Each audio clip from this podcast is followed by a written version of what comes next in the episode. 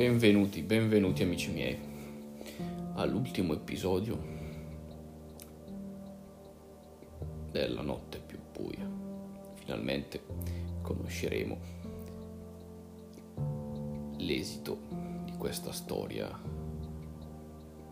molto particolare, a tratti misteriose, a tratti a tinte horror. E non preoccupatevi, prossimamente arriverò con nuove storie che tratteranno diversi argomenti, non sarà necessariamente legato a questa storia in sé. Saranno sempre a, te, a tinte appunto thriller horror con personaggi totalmente differenti, epoche diverse, per spaziare un po' anche, la, anche i temi trattati perché in varie epoche esistevano delle credenze, esistevano dei modi e dei costumi. Ovviamente non potrei raccontare di un personaggio che impugna un cellulare per mandare un messaggio telefonare nel 1850. Ma bando alle ciance, ciancio alle bande.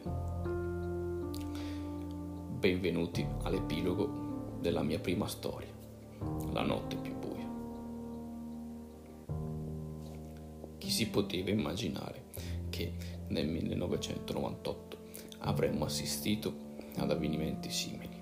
Sembra una storia tramandata di generazione in generazione, come una sorta di leggenda metropolitana, ma come molte leggende hanno della verità al loro interno. Questo è quello che avrebbe pensato chiunque, limitandosi a tale gesto, ma la famiglia Ricci e più nello specifico Franco ora avrebbe voluto che fosse davvero così. Franco si era autoindotto una sorta di trance per poter accedere a quel mondo che fino a ieri conosceva solamente lui e a cui non avrebbe mai voluto fare ritorno. Ma doveva salvare a tutti i costi suo figlio da quel mondo, da quella creatura immonda che per unione della sorte fu la prima cosa che vide in questo mondo parallelo, una volta raggiunto.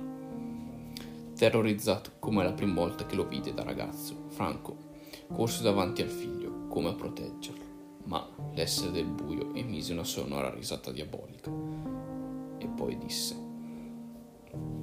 Ah, eccolo finalmente il codardo della famiglia Ricci. Tuo figlio ha più coraggio di te, in fin dei conti non ha chiesto aiuto oppure ha tentato la fuga, a differenza tua, e ora farai la fine di tuo padre. Marcerei qui come ha fatto lui per salvarti. Franco, con un coraggio che nemmeno lui si aspettava di avere, si scagliò contro la creatura, ma essa bloccò l'attacco, allungando gli artigli sul suo volto e chiudendo tra le dita la testa di Franco, che emise un urlo straziante. La stretta era talmente forte da causare delle ferite alla testa e cominciò a sanguinare. Il re delle tenebre scagliò il corpo del padre di Francesco lì davanti a lui ed era svenuto. Francesco, alla vista di suo padre in quello stato, cominciò ad urlare e i suoi occhi, improvvisamente, divennero tutti bianchi come se fosse sparita l'iride. E l'aria attorno a sé divenne rovente. L'essere del buio fu scioccato. Era lì attaccando Francesco, ma la temperatura dell'aria era talmente elevata che si bruciò. Il piccolo Francesco era fuori di sé dalla rabbia e tale sentimento, nel mondo dell'altrove, sommato al talento di vedere quella realtà parallela, si tramuta in un'energia in grado di fare danni ingenti, come se i sentimenti stessi, da essere in qualche modo non essere palpabili, concreti. In questo mondo c'è questo passaggio di sentimenti da una cosa concreta solo al nostro interno a diventare una cosa concreta a livello palpabile, tangibile davanti a noi, insomma. e il sentimento di rabbia nel vedere il padre esanime per terra era un'emozione veramente potente. Francesco prese a sua volta per il collo l'essere dalla pelle rossa e dagli occhi gialli, come una sorta di legge del taglione, e strinse, ma l'essere si dimenava Francesco ormai non era più in sé, ma le dita affondavano nella carne di quella creatura maligna, come comandate da un'altra persona. Esalò finalmente l'ultimo respiro e Francesco cadde a terra svenuto.